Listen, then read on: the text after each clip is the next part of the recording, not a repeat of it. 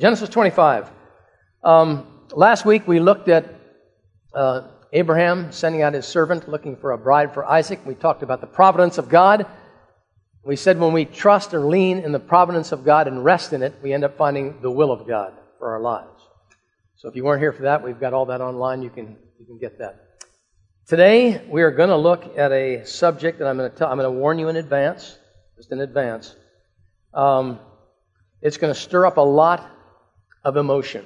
I don't think there's anybody, if you're a stoic person, you're still going to feel something today. And at the end, I trust uh, that you'll be blessed and encouraged, even though it'll be kind of a hard road to go through. I think you'll be encouraged at the end to see what the outcome looks like. So, we're looking at the anatomy of family conflict. and I'm going to, uh, because there's a lot in this, there's a number of different subjects that sort of skip. We're mainly interested in looking at Jacob and Esau. But let me just open up because we're also going to read about the death of Abraham. You look at verse 1 of chapter 25. Abraham took another wife whose name was Keturah, and it gives a list of the sons that she bore him. Verse 5 Abraham left everything he owned to Isaac. But while he was still living, he gave gifts to the sons of his concubines and sent them away with his son Isaac to the land of the east. Then it says in verse 7 Although Abraham lived, um, altogether Abraham lived 175 years. Then Abraham breathed his last and died at a good old age, an old man, full of years, and he was gathered to his people. Let me pray. Father, thank you for, for the life of Abraham. Thank you that we realize that, Lord, you raise people up uh, to do great works, and he certainly was a man that did a great work, and we're thankful for that. But Lord, we have much to look at in this text that's going to raise up, I'm sure, much emotion regarding family dynamics. And I pray, Father, that you would bring healing, Lord, to all of our lives through it. Well, thank you in Jesus' name. Amen. Rather than read the text about Isaac, uh, about uh, Jacob and Esau, I'm going to just kind of walk us through it. But let me tell you, here is a man, Abraham, that we have been following for quite a few weeks now, ever since Genesis chapter 12. If you're not aware of what Abraham has accomplished and done, it was through Abraham that the Messiah would come. It is through Abraham that God would call his son Isaac. Abraham, Isaac, Jacob all the way through to the promised child. And so Abraham had to be this one that was called out from the Ur of the Chaldees to be the father of a great nation, be a blessing to all the nations of the earth. And so it comes to a close. But it's interesting because when God has a man or a woman that has done a great work and he buries them, he simply raises up more to continue on that work. Now we're going to look at this incredible family dynamic uh, between Jacob and Esau in the text that's going to be before us. Uh, but I don't want us to forget this great, um, this great narrative of the life of Abraham. Let's not forget what we've learned about his life. Here's a man that struggled at the very, very beginning of him coming to know the Lord. He lies, then he raises up a child he shouldn't have raised up, Ishmael, then he lies again, and then he's willing to offer up his son Isaac because he's eventually maturing in his Christian faith where he realizes I can trust God for anything, absolutely anything. Now, what we're going to see here as we walk through this text from verses 19 all the way down to the end of the chapter in verse 34 is the beginning of the conflict that exists in every single family on the earth. Every family has conflict to some degree, some greater than others. And it brings up a lot of emotion because you may be looking back at your past and you're thinking of certain things that happened in your family, or maybe you're dealing with things right now. The beauty of Scripture is it doesn't hide things, it tells the great truth about what human life is really like. So, as we might go through some emotionally hard times here, I pray that at the end, I will give you a tagline that I hope will give you some great hope for tomorrow, for the future. Let's take a look. Genesis chapter uh, 25, and we're going to look down at verse 19. And here's what it says verses 19 through 21. This is the account of Abraham's son, Isaac. Abraham became the father of Isaac, and Isaac was 40 years old when he married Rebekah, daughter of Bethuel, the Aramean, from Padanaram, the sister of Laban, the Aramean. Now, here we, we, we see the very beginning here of this, of this Isaac being introduced. Somebody once said that Isaac was the son of a great father and the father of a great son. But Isaac himself was kind of pale. It was, it was sort of nondescript. There's a whole lot about Isaac. A few problems here and there, but just sort of a, uh, uh, not a terribly uh, descriptive personality that you, would, that you would bring out. We'll see a few things regarding him in a, in a moment. Verse 21 Isaac prayed to the Lord on behalf of his wife because she was barren. The Lord answered his prayer, and his wife uh, became pregnant. So here he prays, and his wife becomes pregnant. But then we're introduced to something that uh, is just, you're just taken kind of by surprise. And she's certainly taken by surprise. Verse 22 The babies, we have twins, jostled each other within her, and she said, Why is this happening to me? So she uh, went to inquire of the Lord. Twins. Right away, you could almost anticipate the sense of sibling rivalry. You can feel the narrative beginning to develop. There are these twins, they're jostling, they're wrestling inside. You know, it's amazing. There are so many, so many things in the Bible that when you first read it, you go, that's, that's really kind of the dumbest thing I've ever read in my life. Could that really be true? You know, snakes crawling and eating dust and all that. That's what snakes eat when they stick their tongues out. They eat dust. And we find out things later through science that Scripture's been way ahead. We are now finding out that there is rivalry taking place with, in twins in the womb. We're also finding out that uh, a woman with a child, uh, many times when, when that, that, that uh, woman that is carrying a, a, child goes through a trauma during the time of, uh, of that period, that gestation period, that often the child is harmed in some way. That is not to frighten anybody that has, we're talking about life is out of control, all right? You can't control things. And so we're already introduced to a, to a situation here. We've got these, these, these twins in the womb here. And Rebecca is going, you know, what's, what's happening here uh, uh, to me? So look at verse 23. It says this The Lord said to her, Two nations are in your womb. Now you try to imagine the Lord saying this to you if you're carrying twins. And two peoples from within you will be separated. There is going to be division here. One people will be stronger than the other, and the older will serve the younger. That is key. The older will serve the younger. The older is Esau. The younger is Jacob. The older will serve the younger. This is absolutely key to things that flow from here on out, all right? This is where the problem is because normally it's the younger that's going to serve the older. That's just how things were in those days in that particular part of, the, of this world.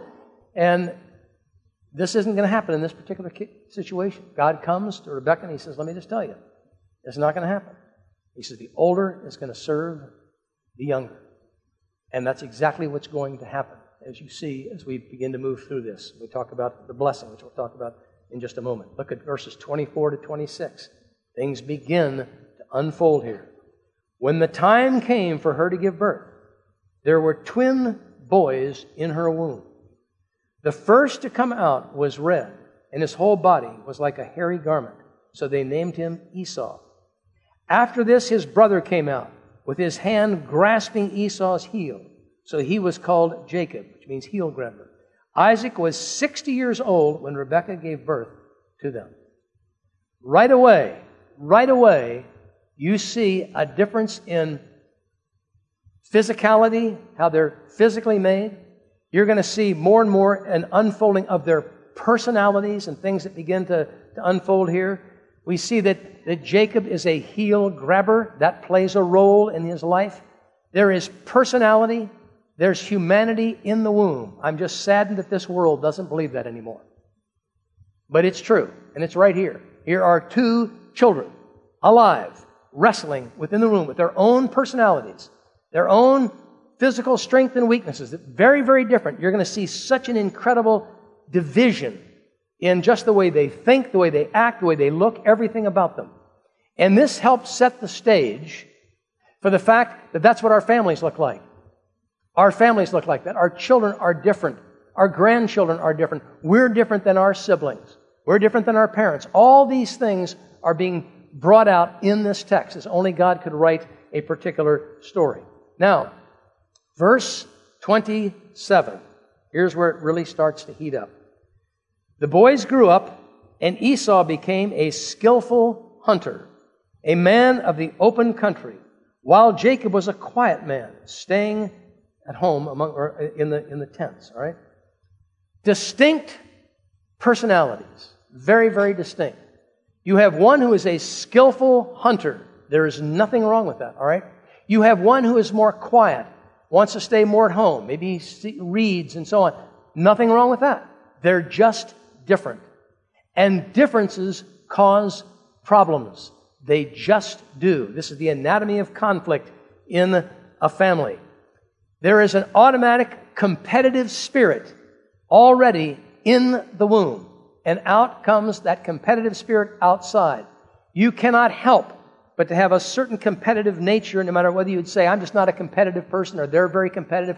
All of us have a certain degree of wanting to stake our claim in life.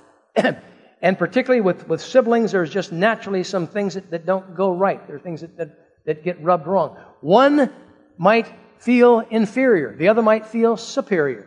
Some come out very confident, others come out less confident. You know, some, you look at, at a child, you see some are maybe very attractive, others maybe less attractive. Some have more social skills, others have less social skills. Some are more athletic, some less so, some are more academic. All these things play out, and you can't fix it. But we want to fix it, but you can't fix it. All right? And this is the problem.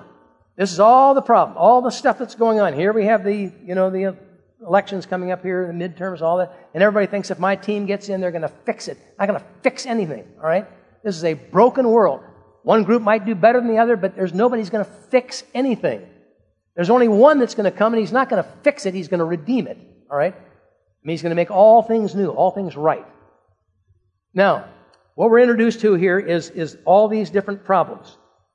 Families, by nature, have these problems built into the family. Um, families in Scripture, I was talking to Bruce Campbell the other day on the phone, and Bruce and I were talking about families in the Bible. And Bruce said, Can you name me one model family in Scripture? I said, Oh, I've heard this story before. I said, There is no such thing. Because we often talk about, we often say this, this big word in, in our culture today. Boy, that's a dysfunctional family. I've got news for you. Every family is dysfunctional, all right? some just to greater degrees than others, all right? Let's take a look at God's family. God, God literally molded the first two.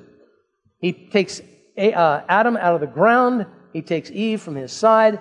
He, he, these are his two children. He walks them in the cool of the day. How'd that work out?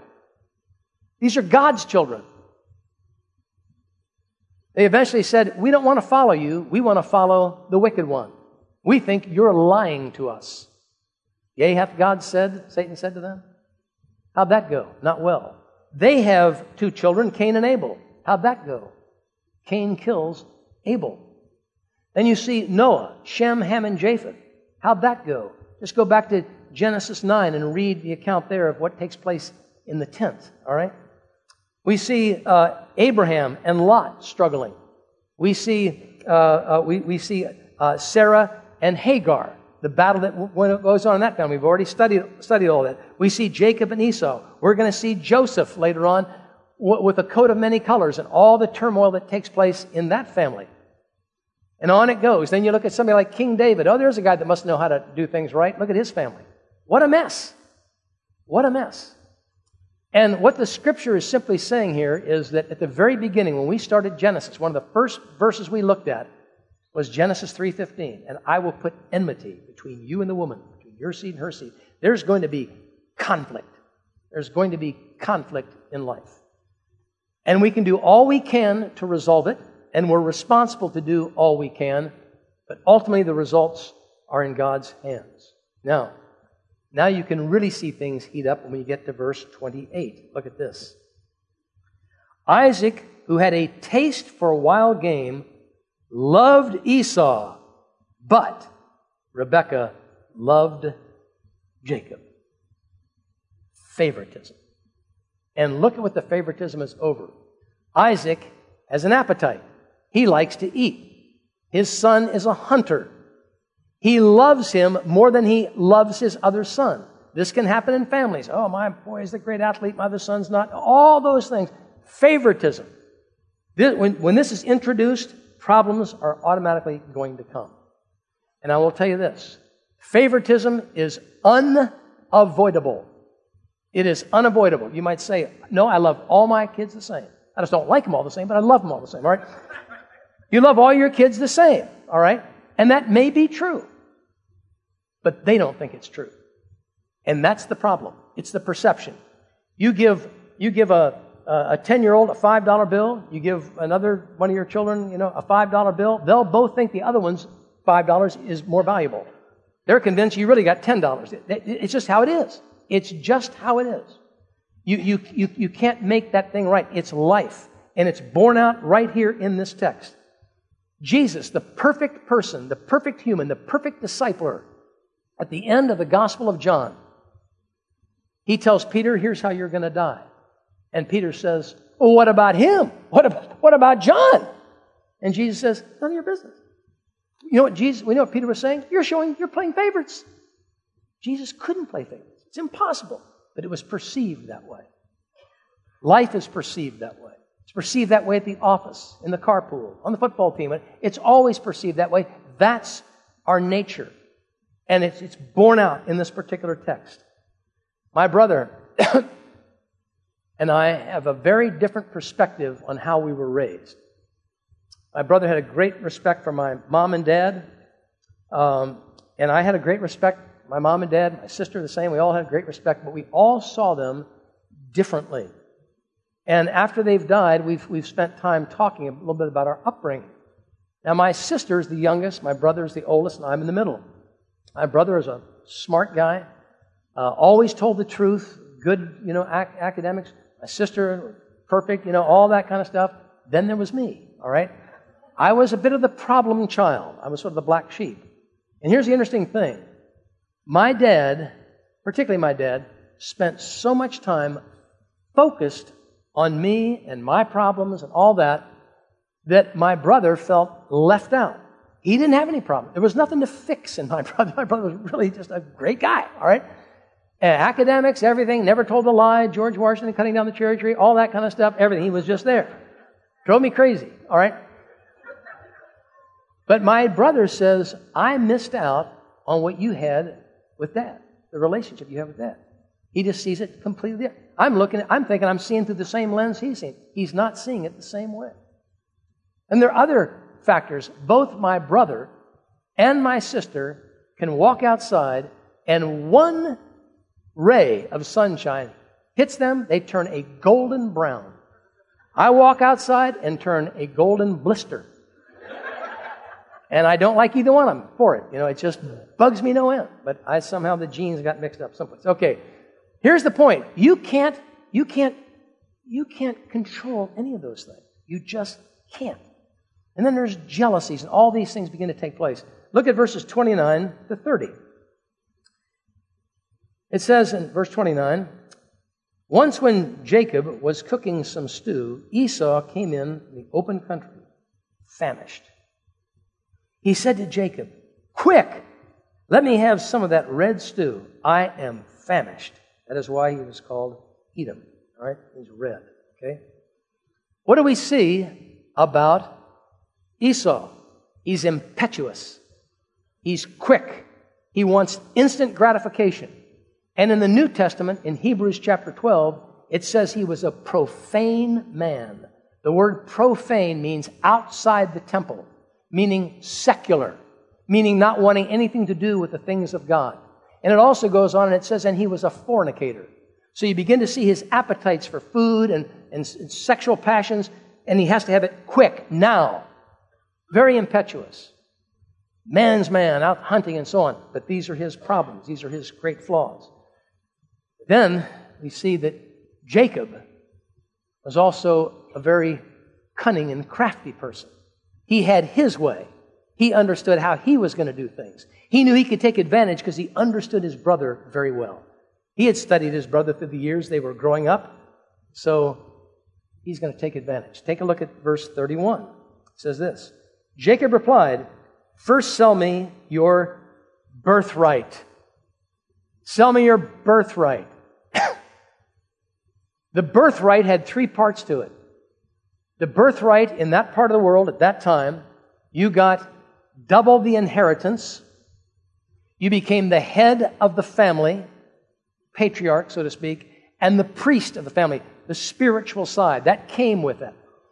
Jacob, I am convinced, knew that because remember, he had to have known that the elder was going to serve the younger. His mom must have told him somewhere along the line.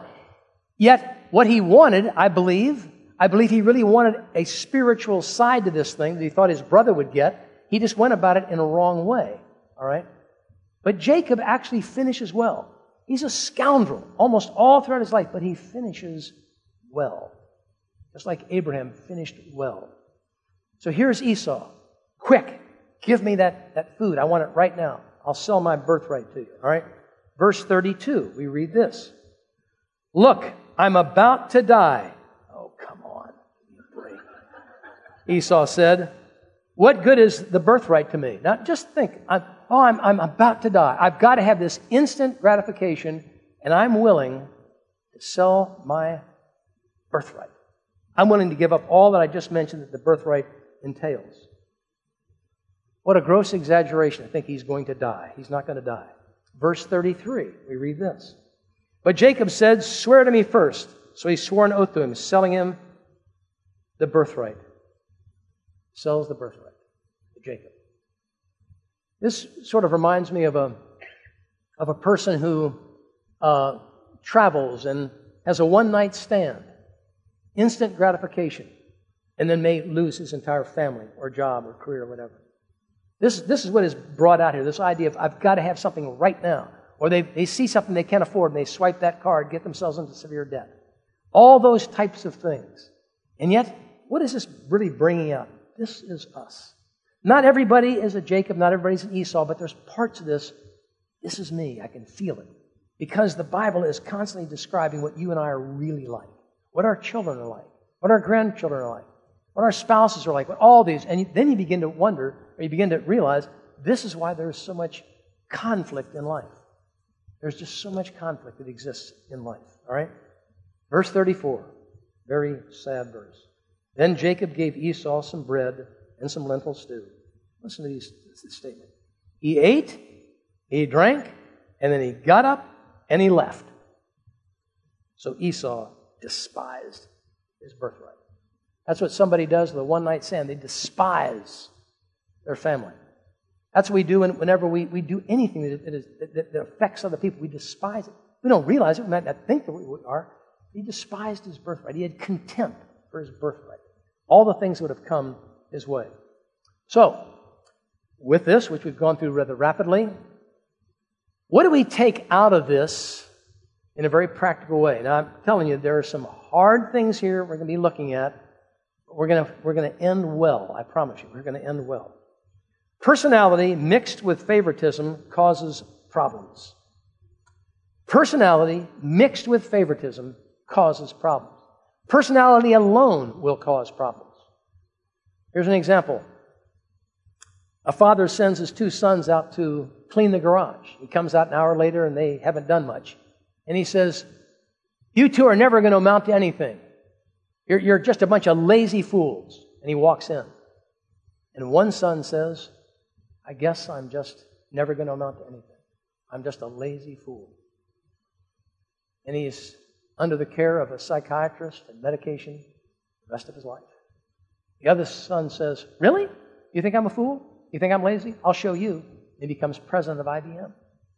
Two completely different personalities responding to the very same words the identical words. This is why when you're raising children, getting to know people at the office, whatever, you begin to learn after a while, words mean different things to different people and how they're spoken.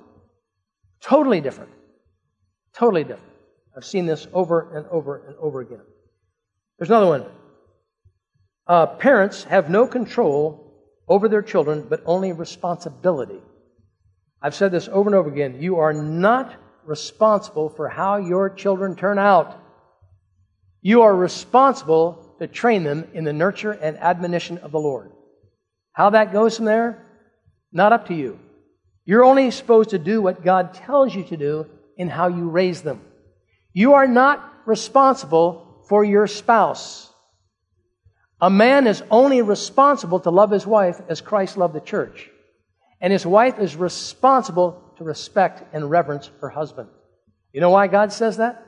Because God knows that women need love and he knows that men need respect. And we go to seminars and we read books and we read DVDs, and God says, You don't need to do all that. Just do what I told you. Everything will be fine. Just do what I say. We don't do what He says. And that's the problem. This is where the conflict comes in. And nobody's ever going to do it perfectly. Okay? So, as we go through this, we begin to realize there is no control. You can't control other people. You can't control how your boss is going to be tomorrow or what's going to happen. You have no control. Right? But you do have responsibility. And you're responsible to do what God has told you to do. Instant gratification can destroy a life, it can destroy a destiny. We've just seen. Illicit pleasure lasts but for a moment, consequences a lifetime. Okay, now I want to end by giving you some hope because you might be thinking, gosh, I have no control. I've got a personality that conflicts with my spouse or my children. I'm, oh my God, this is just, why'd I come today? All right? I'll tell you, because we're going to leave with some hope. All right? You might as well face reality, okay? Just face reality. Now, here's what I want to say. Um, there's, I, I, wanted to go into advertising many, many years ago. I like to come up with little one liners for, for ads, which is probably why I do taglines, which I'll get to in a moment. Um, and I, one of the best ads on television is Farmers Insurance. We know a thing or two because we've seen a thing or two. It's a brilliant ad. Because they'll show you some real messed up thing, and all of a sudden, we know how to handle that. It's, it's brilliant. It's a brilliant ad. Now, in June, Reston Bible Church will be 45 years old. I know a thing or two because I've seen a thing or two. There is nothing I haven't seen, all right? Nothing. I've seen it all. And I've, I've walked with families. I've, I've seen coming here, I've seen little kids. I do their weddings, then I do their kids' weddings. I'm seeing their kids have kids. When you have been in a place for a long time, you can't brag about it. It's you just lasted that long. That's all. yeah. uh, but you, you just managed to get, get through it. Okay? But you begin to see patterns. You begin to see things in people's lives. There are some things that don't make any sense at all. Sometimes you'll see people that are really good parents, and their kids don't seem to follow suit. Then you'll see people that don't care one bit about how their kids turn out, and they become godly children. This is what Ecclesiastes is about. But the point is, you really don't have any control. You can't make anything happen. But I, I have seen so much uh, through life and, and through ministry. And you can wind up feeling hopeless when you hear a message about these two and how life is, is such, a, such a mess. You can feel hopeless. But this just do what is right and leave the results to God. That's what we're called to. to do what is right, leave the results to God. Now, here's the tagline. I want you to listen to it very, very carefully. Because the first run through won't make any sense, but just listen. Because we're always talking today about finding, you know, victory and, and being set free and, and all the different terms that we use. Oh, that person's really free. I wish I was more free, or I could just find the victory in the Christian life, and all those kind of things. Listen carefully. The way to be set free in this world is to realize you will never be set free in this world. Did you follow that? The way to be set free in the Christian life, in this world, is to realize you will never be set free in this world, in this life. It's impossible. This world is in bondage. This world is filled with sin and brokenness and pain. But once you understand that truth that I just gave you, you'll start moving in the direction of being set free. I'll tell you why. All illustrations break down, but this came to my mind. Two men commit murder. They're both sentenced to, to life in prison. They both have their cells right next to each other, their cell blocks. They both have opportunities to go to the library in the, in the prison or to work out certain time frames and so on. One of the guys gets in and says, I'm going to get out of here. I don't care. I'm getting out of here. I'm going to hire another lawyer. I'm going to, I'm going to find some way. I'm going to go to the library. I'm going to study the law. I'm going to find if there's a loophole out of here. I'm going to get out of here. I don't care how I, I'm getting out of here. I'm not going to spend the rest of my life in this cell. The other guy goes, I'm not getting out of here. There's no way out of here. I'm guilty and I'm not getting out. But I'm going to make the most of my time while I'm here. I'm going to go to the library. I'm going to improve my brain. I'm going to learn poetry or literature. I'm going to write. I might write a book, but I'm going to make the most of life. Which one is most free? The one that thinks he's going to get out or the one that realizes he's not getting out? The man that realizes he's not really free is all of a sudden free. And the man that thinks he's got it all together and is going to work it out, he can't. I see one of the greatest problems in the evangelical world today, and I'm all for seminars, DVDs, things on marriage, books. We got a bookstore. I, I'm all for all of that. But the problem is, so many people think this is going to fix my marriage. If we just watch this, this set of DVDs or go to this seminar, I, I, there was a thing that came out years ago uh, Six Keys to Wedded Bliss. You know? Six, just six things, and all of a sudden everything is great. You know, how to raise perfect children, all these things we have. And it's like a carrot being dangled out in front of the mule, and he just keeps leaping, and he just never gets there. The seminar never does it. The new theological system never does it. This never does, that never does it. It never does it. And then we get become discouraged. But once we realize that none of those things will ever do it, and stop thinking that they will, that's when we start finding real freedom. We start moving in the direction of real, genuine freedom. Listen to these passages because we're thinking, wait a minute, Mike, there's lots of scripture that talks about being set free. You're right, there certainly is. John, the Gospel of John, Jesus says, You will know the truth, and the truth will set you free. Jesus said, Come unto me, all you that are heavy laden, and I will give you rest. My yoke is easy, my burden is light. The Apostle Paul said, There is now therefore no condemnation to those who are in Christ Jesus. He also said, I am crucified with Christ, nevertheless I live, yet not I, I live by the faith of the Son of God who loved me and gave himself for me. You read, you see all of these passages over and over and over again. Uh, cast all your cares upon him, for he cares for you. Be holy, for I am holy. Here's one. Be, your, be perfect as your Father in heaven is perfect. Some are commands, and some are simply saying this is what actually happens when you, when you believe these different things. So here's the question. If those are true, and they are, Every one of those is absolutely true. There is now, therefore, no condemnation to those who are in Christ Jesus. So why do you and I lay awake at night condemning ourselves? Ask yourself that question. Oh, I blew it. Oh, look what I did. Oh, I'm, oh. And, and you just beat yourself up at night. You toss and you turn. You can't sleep. Why?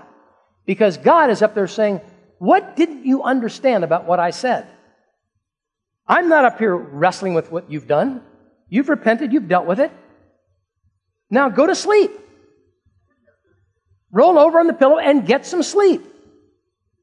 How about, how about, oh, boy, if, you know, if the Democrats don't get in, if the Republicans don't get in, oh, oh, you gotta, come on.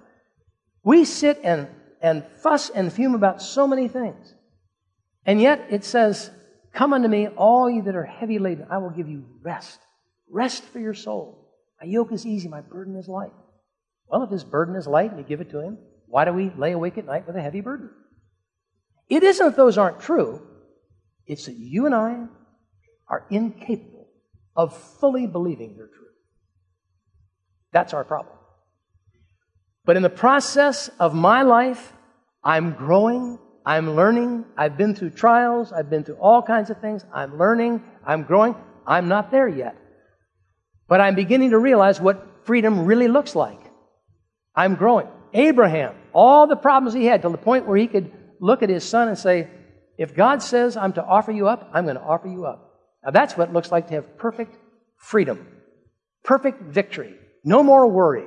You just go, all right? But yet, we will toss and turn and struggle over and over and over again. You know what I struggle with a lot? It isn't even just all that goes on here it, it, it, as far as people and their problems. It's the parking lot, all right? And I can't fix it. So Bruce Campbell has to fix it, all right? But I do, I'll, I'll, I'll worry about that. What can I do? I can't do anything. I can't put another lane. I, can, I can't do anything. But every single Sunday I come here and go, oh, oh, people all backed up. And I can't do anything. But we, we as humans try to fix things. God has come to redeem things. Very, very different. He's going to make all things new, all right? So we see all these, and I would say this as, you, as, as we ponder broken relationships, friction, marriage problems, problems with children, grandchildren, all sibling rivalries, all that. Today is the day to put it to rest and to stop saying, I'm such a terrible person. Look what I've done. No. God says, You are completely forgiven. There is no condemnation. And as you reflect on those texts, and you think about something you're struggling with right now, as you reflect on those, don't let those just go by. Recognize the fact it's going to be a challenge to believe those texts. That's what faith is. And that is a, that is a growth process. So you get up every morning and you start the day and you say, Lord, I have no idea what the day holds. I know you know. I'm going to do what is right. I'm going to follow you. I'm just simply going to do what is right. I'm going to treat my children a certain way, my spouse, my grandchildren, people at the office. I'm going to do what is right. The results, I cannot control. The only thing I have any say in at all is whether or not I'm going to be obedient in following Jesus. Now, you might be here today. I mentioned if you've come in, and I do this every week, if you've come in and you wouldn't consider yourself to be a follower of Jesus, at least you know this. Whether you believe the Bible or not, you know that what I've said today what God has said today is true. You know that you are struggling in life in so many places and you do not know where to turn. You don't know what to do. Jesus didn't lay awake at night wondering whether or not the Father was keeping the heavens moving properly. Jesus didn't lose sleep over relationships because Jesus was the perfect God, perfect man. And thus, the things that we couldn't do, the perfection that we are called to, the righteousness that we don't have, He fulfilled it for us. That's freedom. But it takes a lifetime to fully grasp that. It takes a lifetime to realize that true freedom, real, genuine freedom, the way to be set free is to realize that in this world you will never be totally set free but you can be on the proper trajectory and direction of growing in freedom. You grow in the grace and the knowledge of our Lord and Savior Jesus Christ, Peter says. But you can only do that if you know the Savior. And if you have never come to Christ, with all of your baggage, with all the conflict, with all the difficulties, come to Him today. Call upon Him. Whosoever shall call upon the name of the Lord shall be saved. So tonight, get some rest. Let's pray. Father, thank you for the opportunity to open up your word. And I pray, I know that there are people here today that are struggling in so many areas. I myself. And I pray that today we would lay this down. Every day we would realize that you are not up there worrying about how we're doing. You have said, You're free. The truth has set you free. There is no condemnation. You're telling us to stop condemning ourselves, to stop worrying that we're set free. And Lord, give us the faith to believe that we've been set free. We're on that right trajectory. And Father, I pray that no one would leave here today without calling upon the name of the Lord. That today would be the day they would realize that Christ died and paid the penalty for their sin and rose again. They can be taken out of the kingdom of darkness and placed in the kingdom of your dear Son. Now, Father, I pray that you would dismiss us with this last number. Encourage our hearts, and we'll thank you in Jesus' name. Amen.